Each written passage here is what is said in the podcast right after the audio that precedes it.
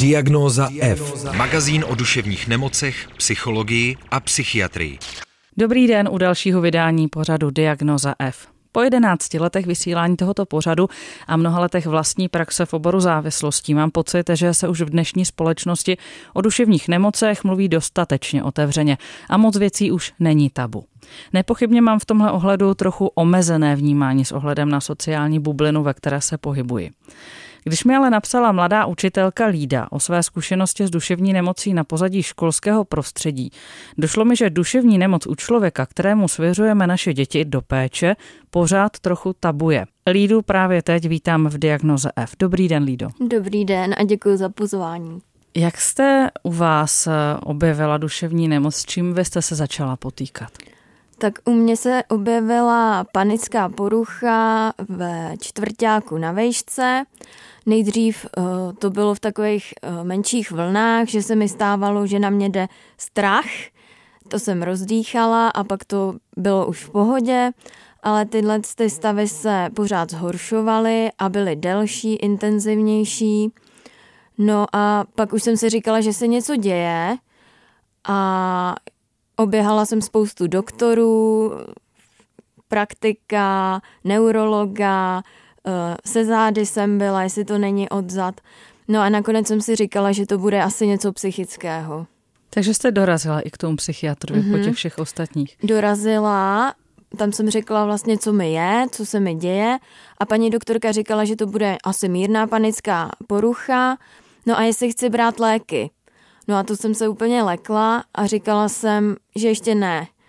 A tak jako mi říkala, a co teda chcete, jako proč jste tady? A já jsem říkala, no já jsem chtěla vědět, co to je. A ona, dobře, tak mě naučila nějaké dechové cvičení. No a kdyby se to zhoršilo, tak se zase ozvěte.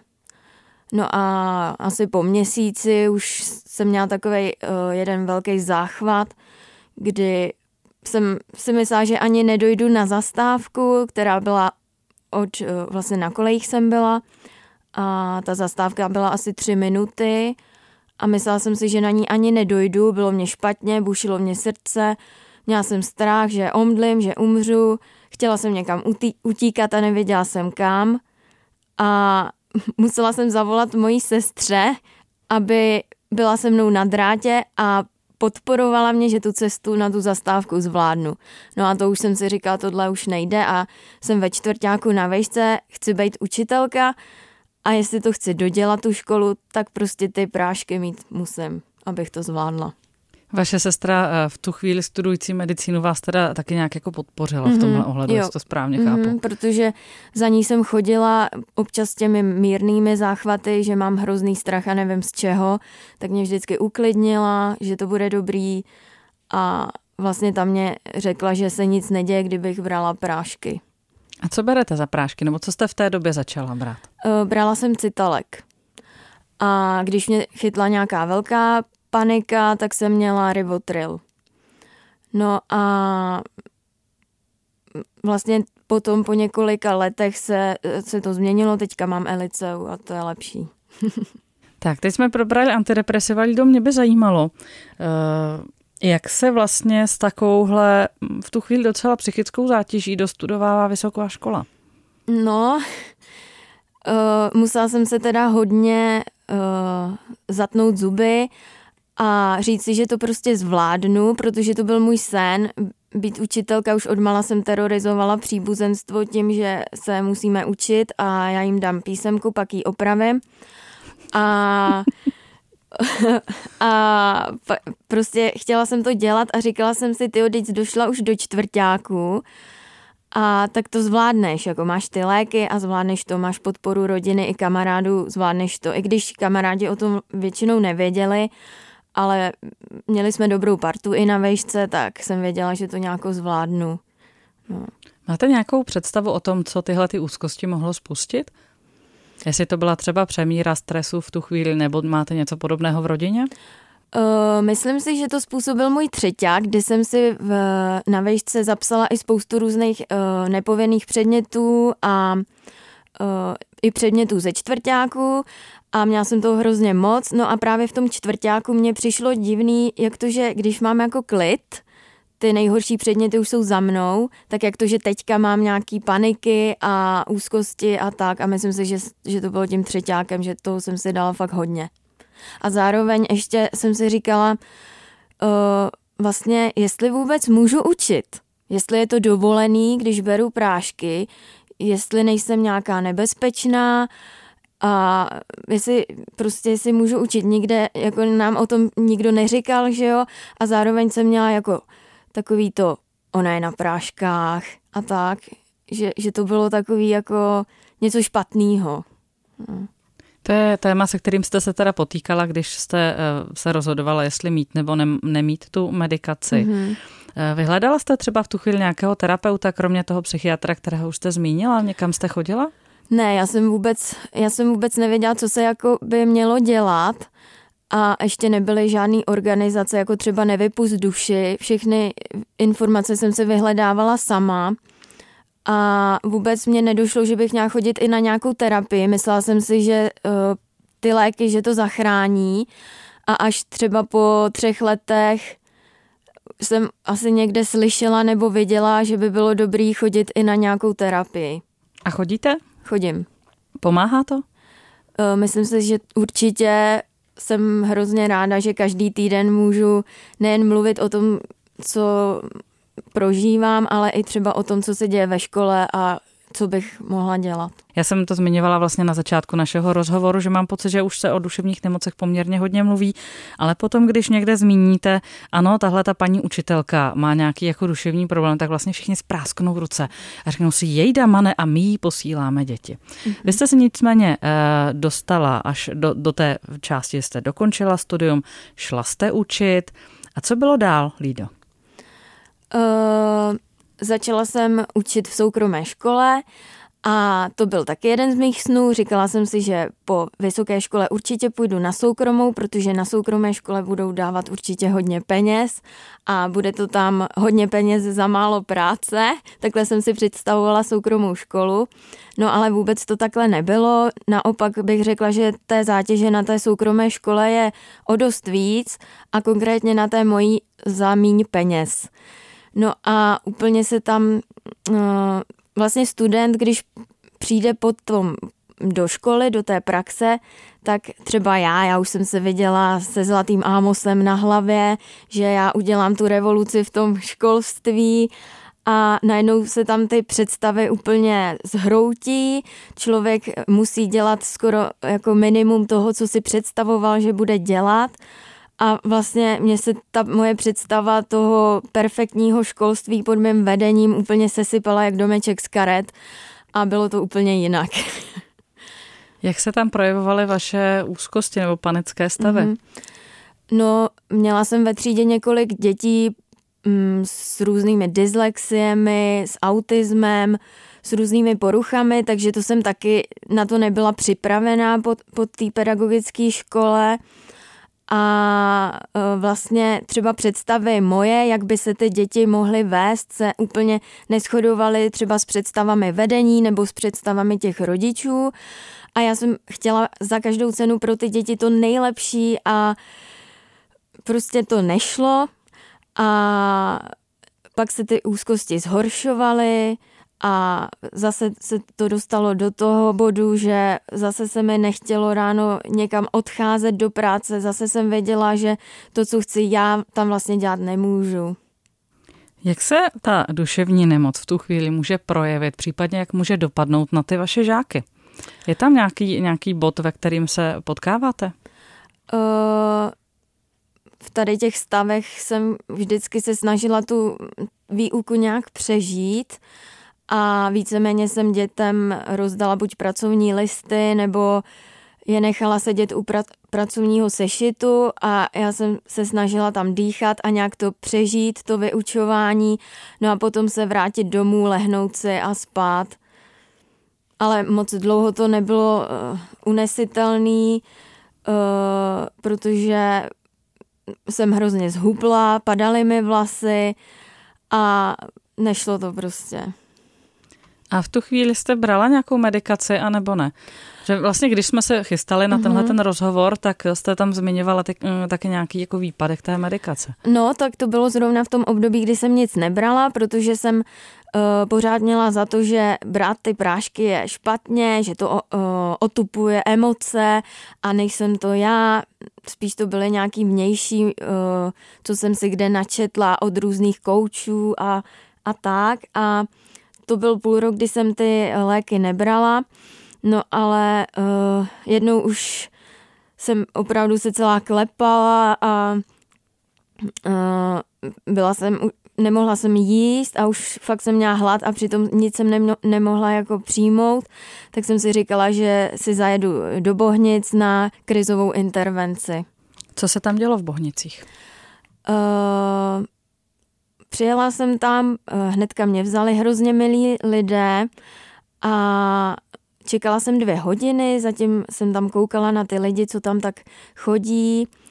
Někoho rovnou poslali, jako ať si domů zavolá pro věci, tak to jsem si říkala, hm, tak tady to teda jako berou hopem, tak možná jsem se měla taky doma rovnou povalit. No, ale nakonec uh, si mě tam vzala paní psychiatrička, probrala jsem s ní tu situaci, tak mi řekla, že by mi doporučovala vrátit se k té medikaci a změnit do budoucna zaměstnání v školu. Což se tedy eh, obojí podařilo. Mm-hmm. Vy jste se vrátila k medikaci, změnila jste školu. A teď by mě vlastně zajímalo, eh, protože vám se v té další škole daří, mm-hmm. mě by vlastně zajímalo, jestli vnímáte takový to, to období, kdy se vám nedařilo, jako vlivem nějakého, jako že by třeba v té škole byly příliš velké nároky, anebo jestli to byla nějaká jako vaše mladická naivita, která se jako potkala s tou realitou toho mm-hmm. školství.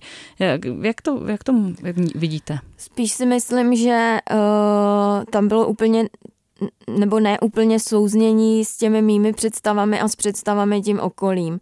Že teď mi přijde, že uh, jak to chci dělat, tak to můžu dělat v té škole, což tam úplně nešlo. Mluvila jste s vedením školy o svých potížích, případně měla jste nějakou podporu v té době? Eh, v té první škole jsem to říkala nakonec, když už jsem byla úplně sesypaná a chystala jsem se do těch bohnic, tak to jsem uh, řekla vedení, tak uh, bylo mi řečeno, že každý má nějaké problémy a že vlastně to není asi nic hrozného. No a teď uh, v té druhé škole jsem to taky řekla vedení a paní ředitelka mi řekla, že nejsem sama v té škole a kdyby se cokoliv dělo, ať se nebojím jí to říct. Je to téma, o kterém se dostatečně mluví, anebo pořád ještě kolem toho nějaké to tabu podle vás panuje?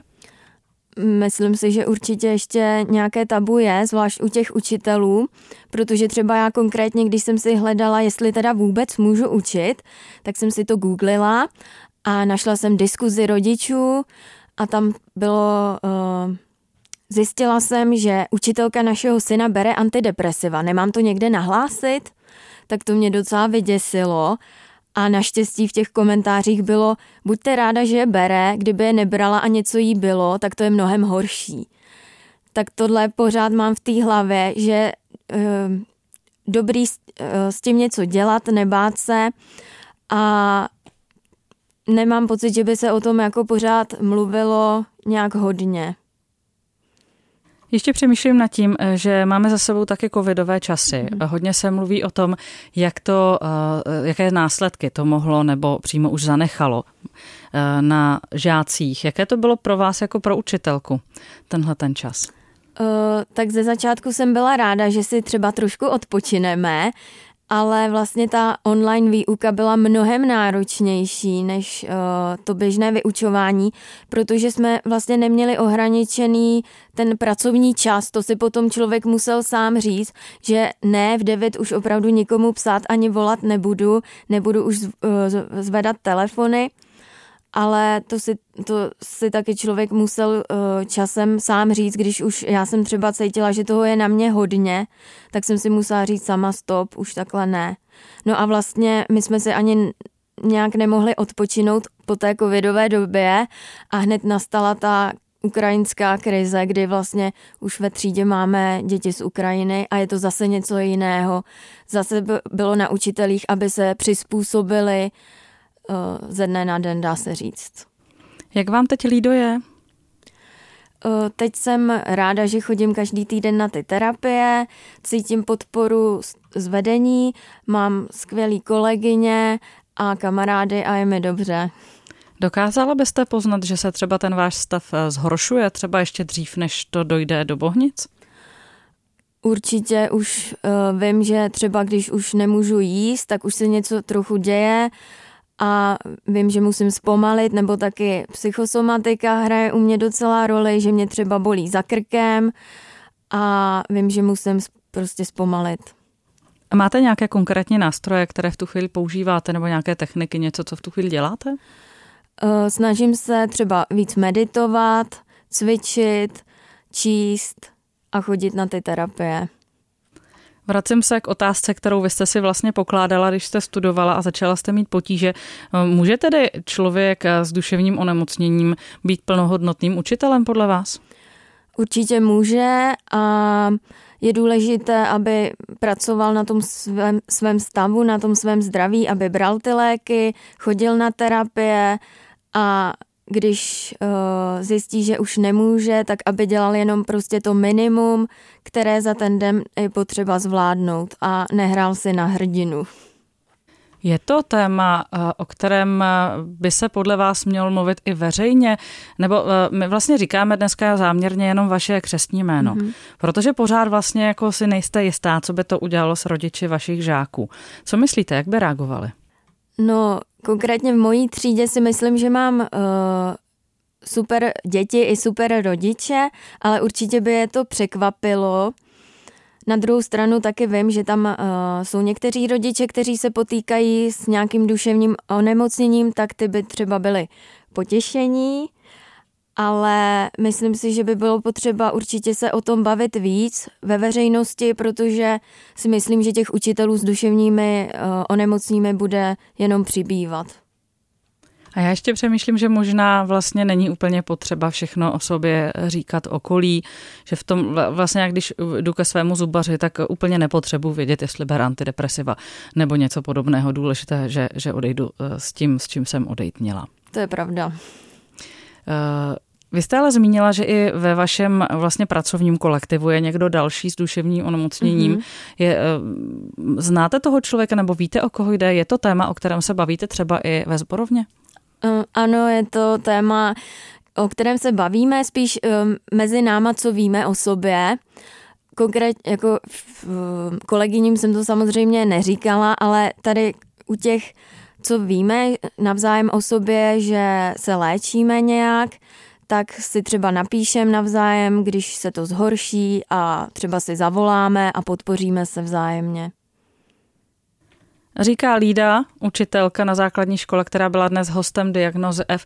Lída, já vám děkuji, že jste se ozvala, že jste přišla s tímhle tím tématem, protože mám pocit, že ačkoliv eh, se mluví o spoustě věcech, o spoustě souvislostí uh, ohledně duševního zdraví, tak mám pocit, že tohle to bylo pořád ještě téma trošku někde na okraji. Díky za rozhovor a ať se vám daří. Já taky děkuji. Naschledanou. Opět připomínám, zítra na Wave.cz bude záznam dnešního rozhovoru taky v podcastových aplikacích Můj rozhlas nebo i těch ostatních. No a příští týden ve čtvrtek se opět těším na slyšenou. Hezký den. Potřebuješ duševní oporu? Všechno spraví náš podcast. Poslouchej diagnozu F kdykoliv a kdekoliv. Více na wave.cz lomeno podcasty. Partnerem tohoto pořadu jste vy, posluchači Českého rozhlasu. Už sto let vysíláme díky vám. Děkujeme.